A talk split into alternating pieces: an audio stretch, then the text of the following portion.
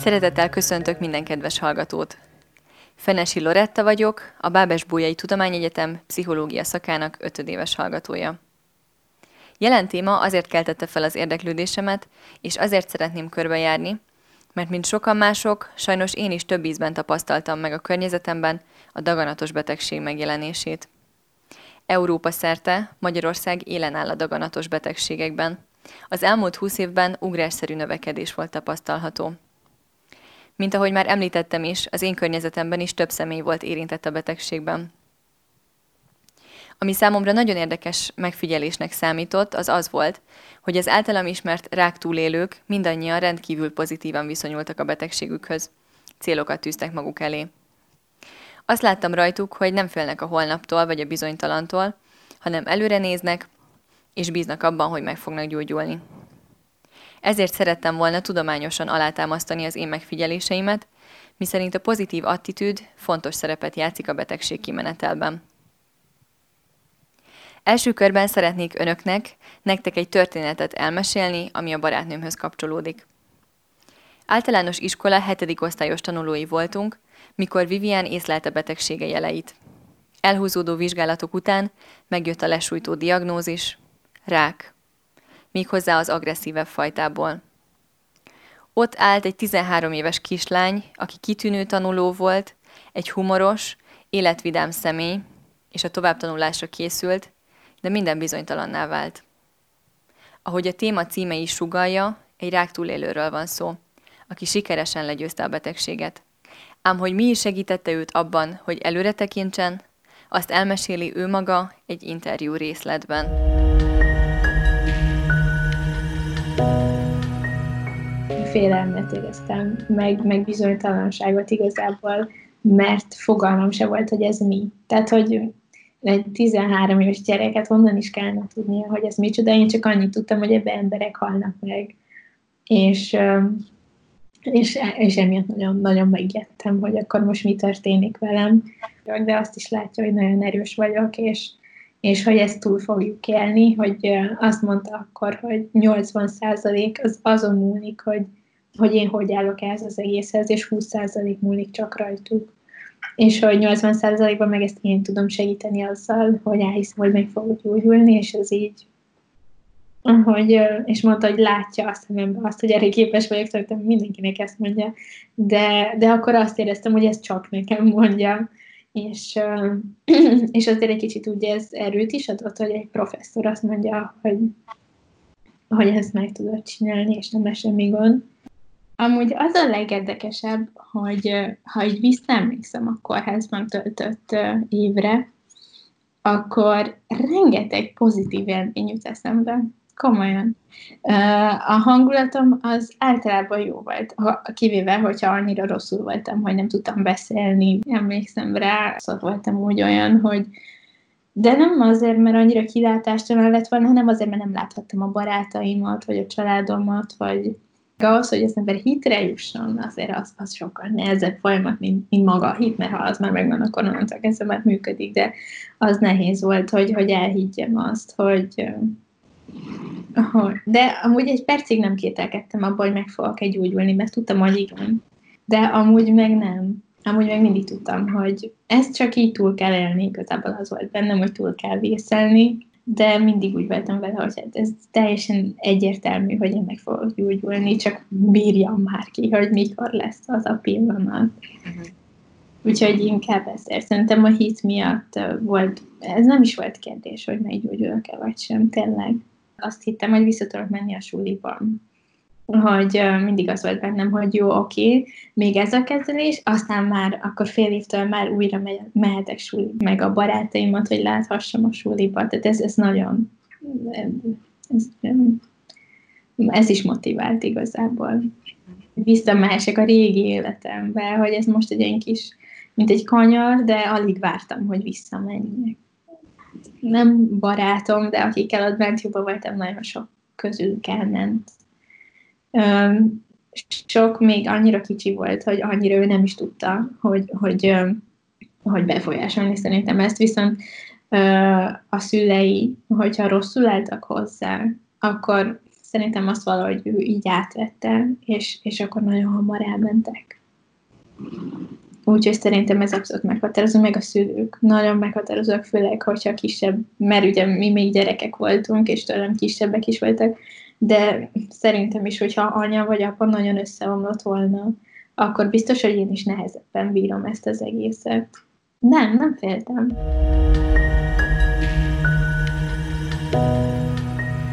Ahogy ezt Vivien esetében is hallhattuk, általánosan elmondható, hogy az érintett személy érzelmi labilitásba kerülhet a betegség bármely szakaszában, és az orvos úgymond egy kompetens szülőfigura szerepét töltheti be. Ez a kiszolgáltatott helyzet fokozza az elhangzott szavak, a gyógyszerek, a kezelések, az orvos és a beteg közötti kapcsolat jelentőségét. Mint ahogy a legtöbb krónikus betegség, a daganatos betegség is súlyos életkrízis, amelyben az egyén testi-lelki egyensúlya felborul. A krízis alatt a személy sérülékeny és kiszolgáltatott. A szociális hatásokra különösen nyitottnak bizonyulnak. A betegség kezdeti periódusában az ember még kívülről, az egészséges ember szemszögéből látja magát, majd a betegség előre haladtával már belülről éli meg mindezt. A krónikus beteg úgy érzi, hogy a betegség kimenetelét nem tudja teljes mértékben befolyásolni. A daganatos betegek esetében a kontroll elvesztésében közrejátszik a megbetegedések magas előfordulása és sokfélesége, a bizonytalan betegség kimenetel, a beteg személyisége, a környezet általi stigmatizáció és helytelen viszonyulása a beteghez. A daganatos betegség diagnózisának közlésére teljesen normális válaszreakció az átmeneti szorongásos depresszív tünetek.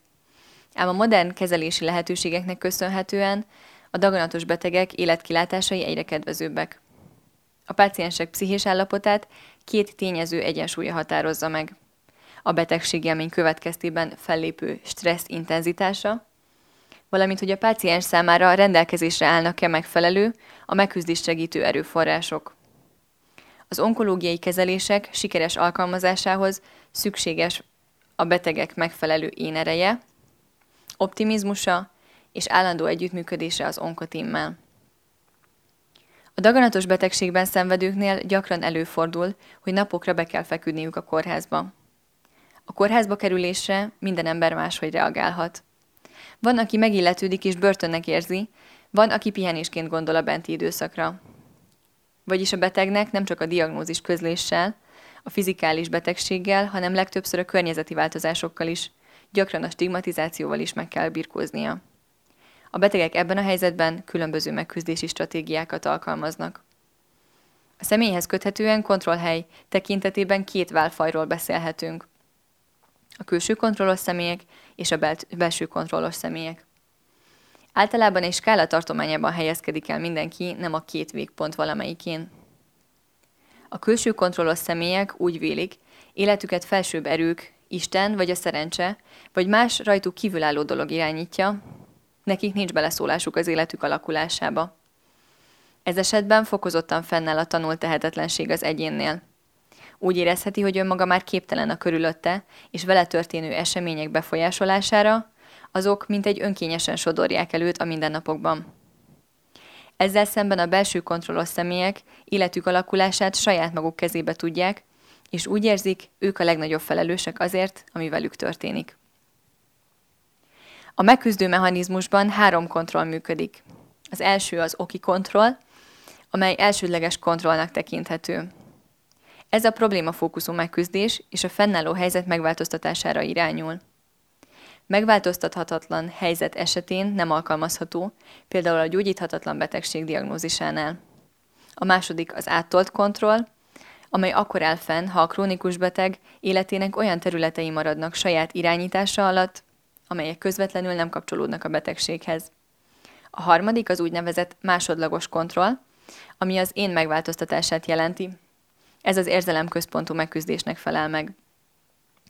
Összegezve tehát, krónikus betegség esetén az áttolt kontroll kaphat hangsúlyos szerepet, valamint a másodlagos kontroll, melynél az emocionális megküzdés lehetősége áll fenn a beteg életminőségét és szubjektív állapotát nagy mértékben javítja, ha a betegség következményei fölött képes kontrollt gyakorolni. A betegség mint egy tesztje az egyén értékrendjének és motivációjának. A különleges teljesítményekre abban az esetben képes a beteg, ha erős motivációjuk van, például fel kell nevelni még a gyermekét, házasság előtt áll. A krónikus beteg tartalékai azonban korlátozottak.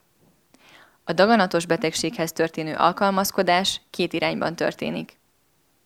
A betegnek meg kell küzdenie a betegséggel és az ezzel járó problémákkal, mint például fájdalmak, gyengeség, pszichoszociális változások, a kezelés következményeivel, mint például a mellékhatások, korlátozások, és megfelelő kapcsolatot is kell kialakítani a kezelőcsoporttal. A második pedig, hogy fel kell ismernie, hogy milyen változásokat idéz elő a betegség a személy életében, és meg kell találnia az egyensúlyt a családi kapcsolatokban, mindeközben pedig szembe kell néznie azzal, hogy a jövő bizonytalan. A diagnózis hallatán a beteg testi és lelki reakciói elsősorban a daganatos betegség előtti személyiségétől, védekező mechanizmusainak sajátosságaitól függenek.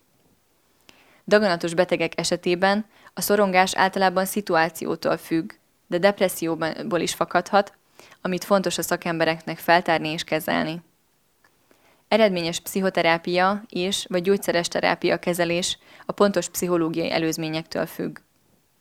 A daganatos betegség megállapítása és kezelése folyamán szorongást válthat ki például a diagnózisra várás időszaka, a kiszámíthatatlanság realitása, vizsgálatra, beavatkozásra várakozás, vizsgálati eredményre várakozás, például, hogyha megtudja, hogy visszaesett, kezelésváltás szükségességének a tudatosítása, vagy a betegséghez kapcsolódó események évfordulója. A szorongás megállapítása és adekvát kezelése a beteg számára azért fontos, mert ellenkező esetben ronthatja a megküzdési képességet, vagy gátolhatja az intellektuális színvonalat, a döntésre való képességet, és megterhelheti az érzelmi kapcsolatokat. Fontosnak tartom kiemelni néhány érdekes kutatást a témában. Egy vizsgálat tanulsága, hogy a fiatalkorban meghatározott optimizmus és az évtizedekkel későbbi egészségi állapot között kapcsolat van. Az optimizmus és az egészségmutató 45 éves kortól összekapcsolódik, vagyis ez azt jelenti, hogy aki fiatal korától fogva optimista beállítódottságú, annak egészségi állapota az idő múlásával kielégítőbb lesz. Azok a betegek, akik szintén az optimizmus jeleit mutatták, a betegség ideje alatt próbálták kontrollálni a helyzetet és előnyt kovácsolni belőle, valamint a náluk rosszabb állapotban lévőkhöz hasonlították magukat. Egy másik kutatás eredménye azt mutatta, hogy a gyógyult egyének mindegyike pozitív beállítódású volt, míg az elhunyt személyek inkább a pessimista gondolkodást képviselték.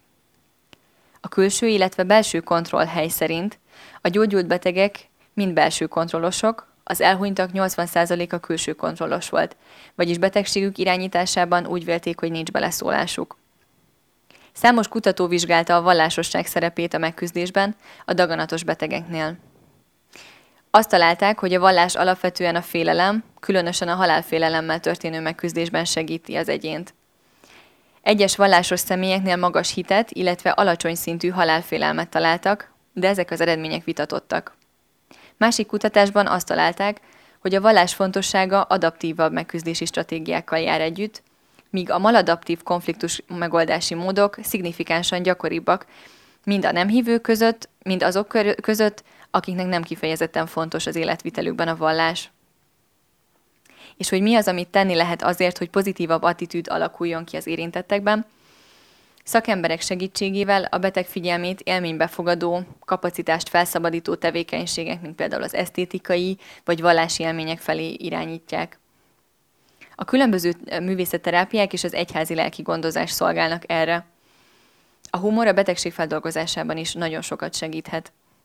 Ezek a lehetőségek az életminőség javítását segítik ebben a rendkívül nehéz helyzetben. Ezek segítségével át tudja fókusztolni a személy a betegségről, és új életcélokat is találhat általuk. Elsődleges fontosságú, hogy a szociális támogatás meglegyen a betegnek, hiszen az a tudat, hogy számíthat valakire, megoszthatja félelmeit, megnyugvást jelenthet számára és erőt ad a küzdelemben.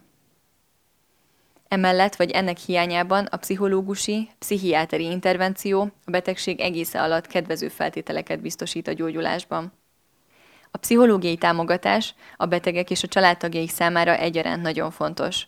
Segít az életet veszélyeztető diagnózis érzelmi sokját feldolgozni, és segít a kezelések jobb megélésében, az életminőség javításában. Ha az érintett igényli a vallási támogatást, a lelkésznek feladata, hogy a beteg igényeihez mérten nyújtson támaszt.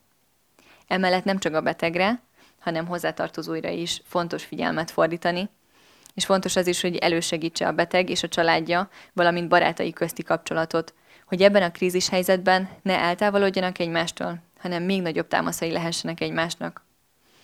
Igazán meglepő, hogy a daganatos betegek rendszeresen arról számolnak be, hogy az aktív kezelést követően különös megterhelést érzékelnek, mivel a kezelés lezárulásával megszakad a kapcsolat a gyógyító tímmel. A pácienseknek vissza kell integrálódni a mindennapi életbe, alkalmazkodniuk kell a betegség okozta a lelki, testi és szociális változásokhoz. Tehát a betegséget lezáró időszakban is nagyon fontos a szociális támogatás. Végezetül, mint ahogy látjátok, a kutatások is alátámasztották, a betegség kimenetelben fontos az egyén hozzáállása, attitűdje. Köszönöm, hogy velem voltál. Bízom benne, hogy szolgálhattam hasznos információval. Ne feledd, csak pozitívan az életedért.